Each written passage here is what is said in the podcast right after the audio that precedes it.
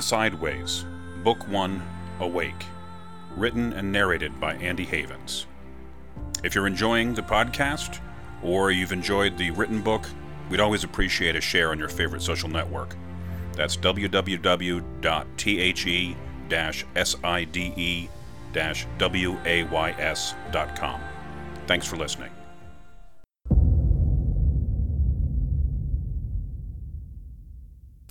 Chapter 6 Journey There was only one garden in the world in which Rain Vernon felt uncomfortable, and this was it. To a mundane or any reckoner from a domain other than Earth, it would have seemed entirely beautiful. There was a harmony of light, of color, even of sound and movement that drew the eye ever deeper into more delightful details. The stretch of branches, grasses left to grow long, but in waves that seemed almost patterned, flowers growing by mossy rocks on the banks of a small stream, butterflies and birds, ladybugs, blossoms, all grew in a profusion of beauty that seemed to straddle the line between the wild, untamed state of nature and the ability of an artistic mind to fathom deeper patterns from the chaotic twists of growth. It was all a lie.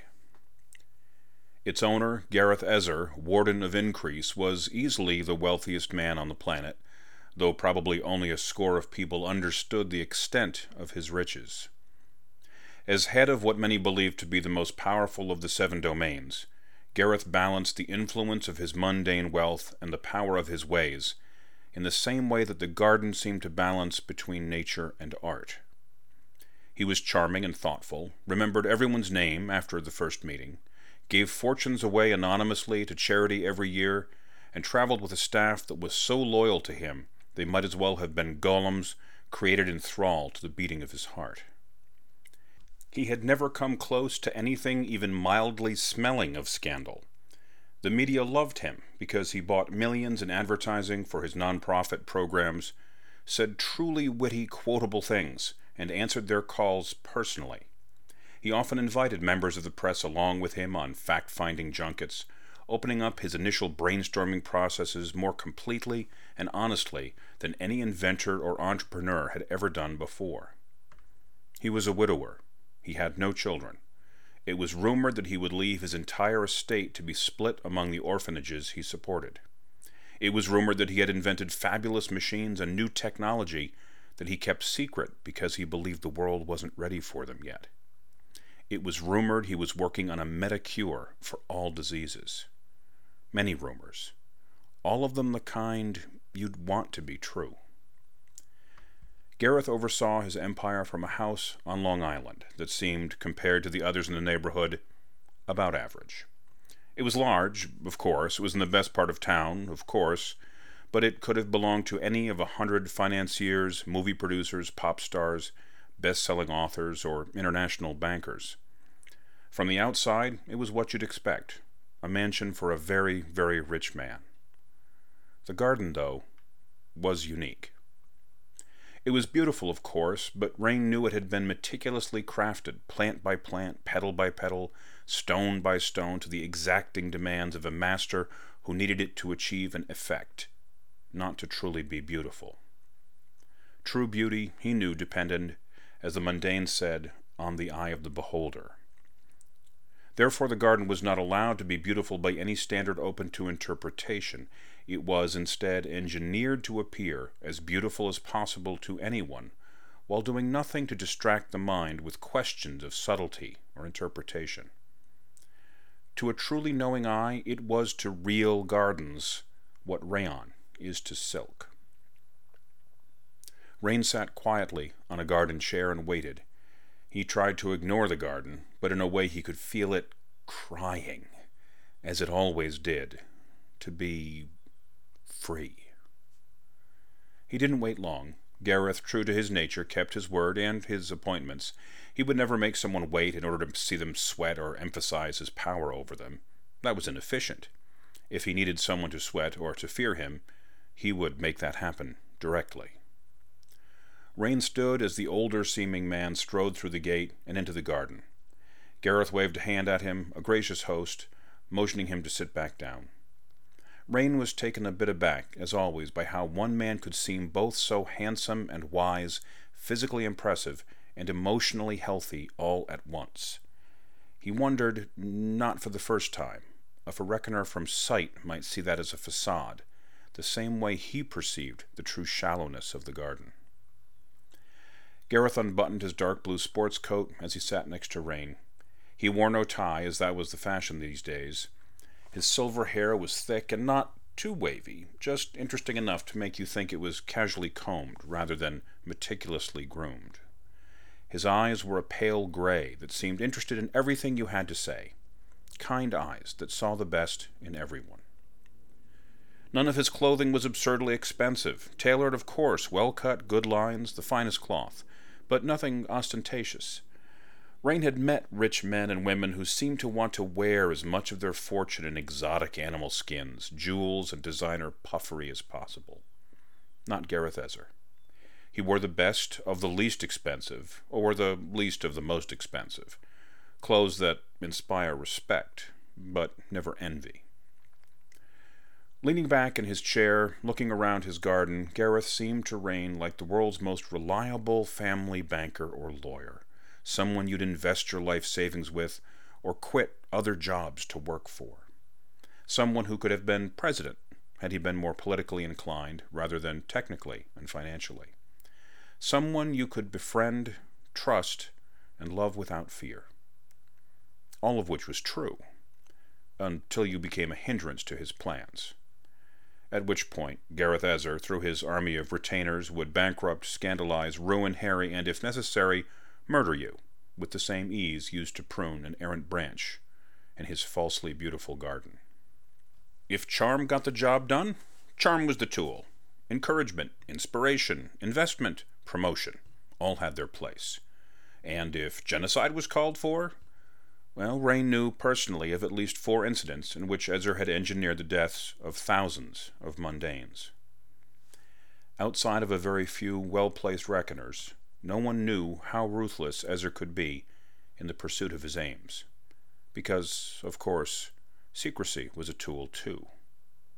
And a weapon. Rain, Ezer said, leaning forward, elbows on knees, in a pose that suggested he was confiding in a friend. I heard about what happened in your topiary. Vernon nodded, waiting. Like Ezer, he wouldn't venture information without needing to. I assume, Ezer continued, it was entirely an accident. Rain nodded. As far as I can tell, Gareth, she stopped taking her drugs a few weeks ago, but convinced Leon and her mother that she was still on them. Ezer nodded. And then somehow she unlocked away. Yes, a transition mold that helped a creature one of my clients sometimes. Ezer waved again, still friendly but dismissively, as if to say, No matter, no matter, my friend. And then she somehow ended up in the library. Rain nodded again, hoping he wouldn't ask. How on earth did that happen, Rain? Still friendly, just a bit perplexed, concerned, still the friendly uncle who wanted only your best. One of my greenmen took her there. Ezer frowned a little, just a bit. Why? Rain paused and gestured at the pitcher of iced tea on the table next to them. Uh, may I? Of course, Ezer said, smiling. Help yourself. I know you like the raspberry recipe Darlene whips up, so I had her make us some. Uh, thank you much. He needed a moment to think so Rain took his time pouring two glasses, the second of which Gareth accepted with a nod of thanks. How much to divulge? he wondered, his mind churning. He'd been agonizing over that question since Ezer had summoned him the day before.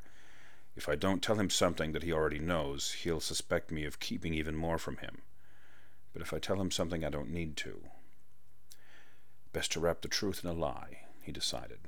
Rain shrugged, tried to appear somewhat casual.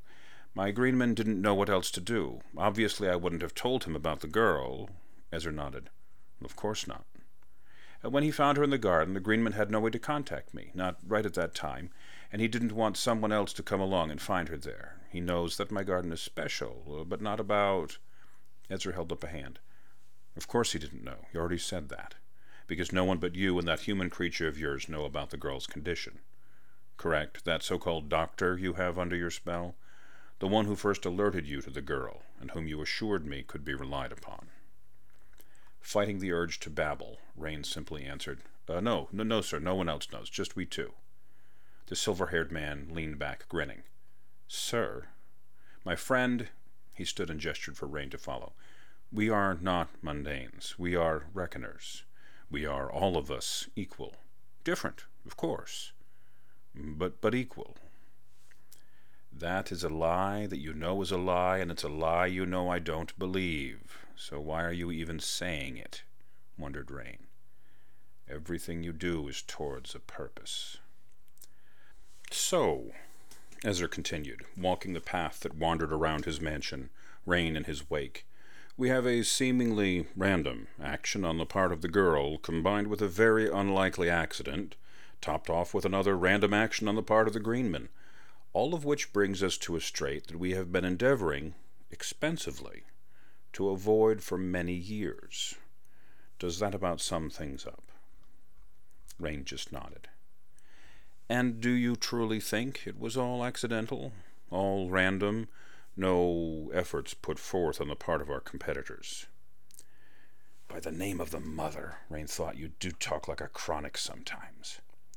I, I think that was, as you say, a set of unlikely events, no hand behind them, no intention. Ezer stopped suddenly, turning towards the other man. Vernon, listen to me. You need to stop being afraid of me and start being afraid of whatever is happening out there. He waved his hand at the messy, disorganized world beyond his garden. You are, as the mundanes say, on my team, old friend. And in terms of this circumstance, it is a very small team. I trust you, implicitly and completely. I have no doubt that you would do and will do right by me whenever given the choice. You are a wise and powerful friend, and I give you my word that until I see incontrovertible evidence that you have deliberately betrayed me, I will assume nothing but good intentions and hard work on your part. Do you understand? Ezer put a hand on Rain's shoulders, and the look in those gray eyes was so empathic, so friendly, so confident, that Rain simply nodded, knowing that he would, in fact, do everything in his power to keep from disappointing this man. Good, Ezer said giving his shoulder a brief, firm, friendly squeeze. You aren't wrong to be afraid, but truly, we are brothers in this, and your fear should be for our cause, not for your own safety or security. They had circled the house entirely once as they talked, and were back at the benches by the stream. Ezer reached into his coat pocket and took out a sealed envelope, handing it to Rain. I do not believe the events leading to the girl's awakening were an accident, he said. But at this point, the cause is somewhat irrelevant. What is important is how we use this new circumstance to our advantage. Rain nodded and looked down at the envelope in his hand, confusion in his eyes. She will come to you, Ezer said. She will have many questions, and you know how to answer most of them, and how to evade the ones you don't. You will invite her to Earth. She may be unconvinced or disappointed in your invitation. When that moment comes and she is ready to leave and seek another domain, give her this. If we had more time, I could prepare something deeper, something more attractive and compelling. But this is all we have time for at the moment a rather blunt instrument. And uh, that is? Rain was almost afraid to ask. The truth, Ezer replied, turning back to go into the house. Rain watched him go, Part of the way to the front door, Ezer bent to dust something off a white rose, spending a minute or so examining the flowers, blowing on them even, to get the lay of the petals just so. Ezer finished, dusted his hands against each other, and disappeared into the mansion. Putting the envelope inside his own, much less expensive tweed coat, Rain fled that hateful place.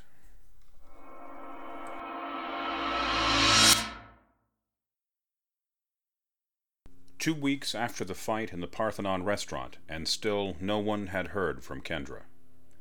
Rain Vernon had called Lane White the day after Kendra's disappearance, the day before he was summoned to see Ezer.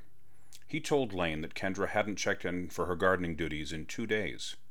Lane told him that she was sorry Kendra hadn't let him know, but that she'd been offered a paid internship for the rest of the summer with a company that did something with computers that she, Lane, didn't really understand.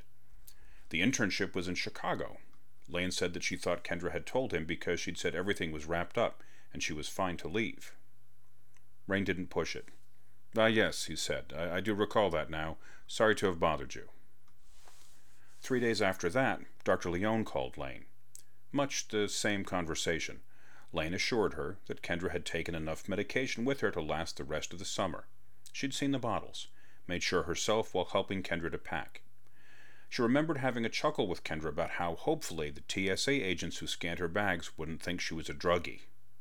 That's funny, isn't it? asked Lane. The idea of Kendra being a druggie. Dr. Leone agreed that yes, it was funny. Lane didn't sound quite right to her, but then again, Lane had never sounded right to her.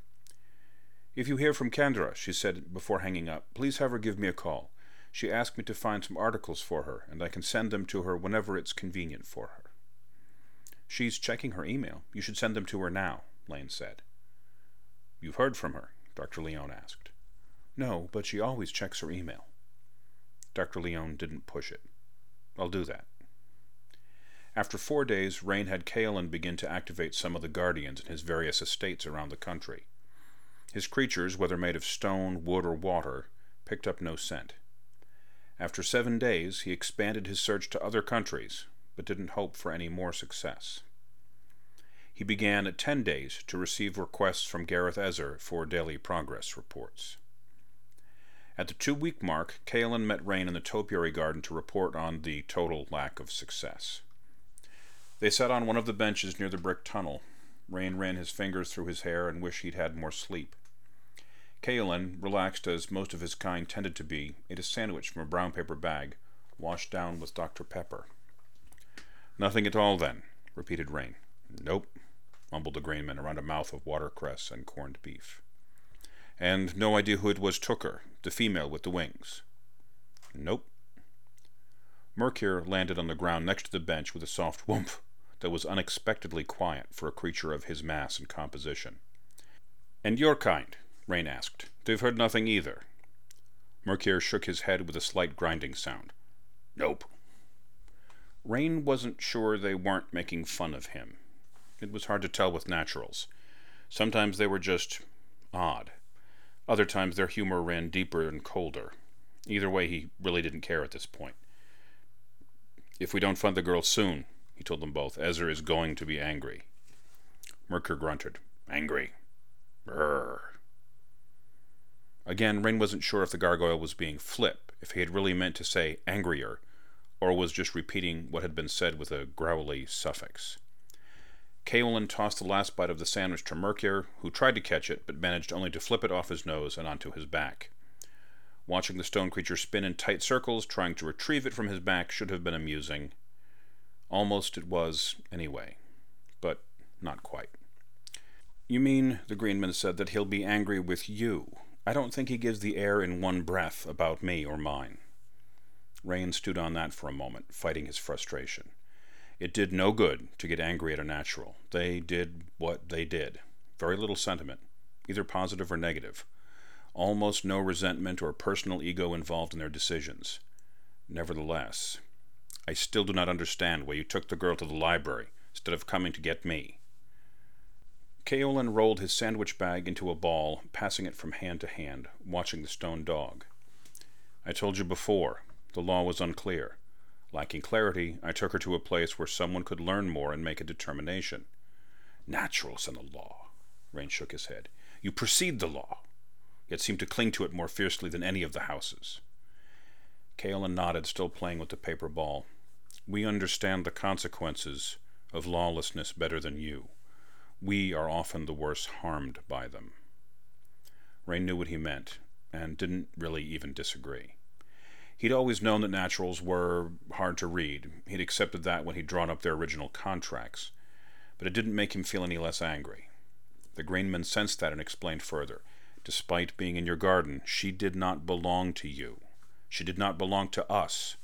I thought of places that were neutral, where someone of the houses could make a determination. If I had given her to the street, you might have been even more angry now. That's very true, Rain thought.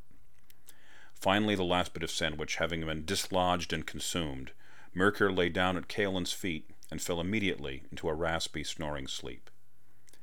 Kaelin wiped his hands off on each other, crumpled the lunch bag, put it in a pocket, and leaned back. What now, Rain? Rain shrugged. I honestly don't know. I'd ask Sight for help, but. Kaelin nodded. The eye invited, sees more than asked. There are complexities of this business that do not bear that level of scrutiny. If I understood more, maybe I could help more, Kaelin said. If I'd understood that she meant something more to you than a hireling, I could have brought her to you when the librarian called me to retrieve her the next day. I could have kept her out of sight. We could have avoided the blood soldiers entirely then. Except I'm the one who sent the soldiers, thought Rain as soon as my other eyes told me about the garden. I thought if they grabbed her, you'd be none the wiser. I'd have Kendra back. You'd still have no idea how important she is. And Ezer wouldn't be. He sighed. No use now. I can tell you a little, he went on, but I'm not sure it will help. Kaelin waited, patient as always. Ezer believes that Kendra is in danger, and has been for years. Kaelin frowned. From who? It's a bit unclear, Rain said, pacing back and forth in front of the bench. There was an incident with her mother, Lane White, many years ago, before Kendra was born. The loss of her way, Kaelin said. Rain stopped, startled. You know about that? I didn't until last week when I started watching her as part of the search. And? And what? If you spend any time at all really looking at her, you can tell that Lane White was once a reckoner. Maybe if you're a natural. Rain thought. How? he asked out loud. Kaelin shrugged again. Hard to describe. Mundanes move through most ways without touching them. It's like they're not there at all. Lane, she leaves a wake. Rain shook his head. I don't understand. Scrunching up his face a bit, Kaelin tried again. Like the drain in a tub. It's not just not the tub. It's a it's a negative thing, the thing that empties the tub. The waves don't move through her like she's not there. They part around her as if she was tacking through them like a sailing ship. Mostly to himself, Rain said, And nobody noticed this? It's hard to notice, Kaelin replied. And who'd look? To us, she's a mundane. Why bother? But I cast a few simple tracking ways around Kendra's room in case she came back. Once, when Lane came in to put some clothes on the girl's bed, I was outside the window. She'd triggered one of them, and I wanted to see what was going on. And that's what I saw. And you could tell from that that she'd once been a reckoner? Kaelin shook his head. No, I could only tell that there was something going on. At first I thought it was another's way cast on her, leaving a trail. But as far as I could tell, nothing like that. She leaves no scent of any domain. You sure you'd be able to tell that? Again with the shrug. It was starting to annoy Rain. Yes, you should be too. I mean, you're not a natural, but you're still of Earth. The mark of any other house should ring true to you, even if only a little. Rain nodded. Yes, yes, it does. Usually, I, I guess I just don't pay attention much. And I don't get out around other domains very often either. Kaelin poked Mercure with his toe, and the gargoyle grunted softly in his sleep. Rain, the Greenman said, what does this have to do with Kendra and Ezer? He believes, replied Rain, that whatever happened to Lane White was deliberate, not an accident, and that someone may try to do it to Kendra, too. Kaelin nodded. The girl told me she'd been on drugs since she was very small, antipsychotics. If you started young enough and were raised by mundanes, well, maybe someone has been hiding her her whole life. And what happened here, he gestured at the garden, was part of the plan to more permanently end her way. How much to tell him? Rain wondered.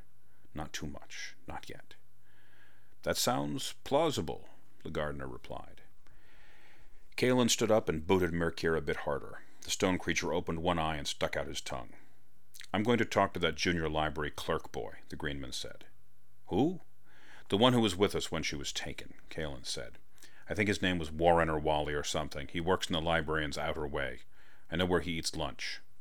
Rain reached out and put a hand on Kaelin's arm. We don't want to involve sight. I understand, Kaelin replied. I think I can keep the boy's help off the books. Rain chuckled. So to speak. Kaelin smiled a little. Yeah, so to speak. As the Greenman headed for the brick tunnel and out of the garden, Rain called after him. You think he can help find her? Kaelin turned back. I think he knows more than he thinks he does. Kaelin left the garden, Mercure trailing behind him, shaking his stone wings and stamping a bit.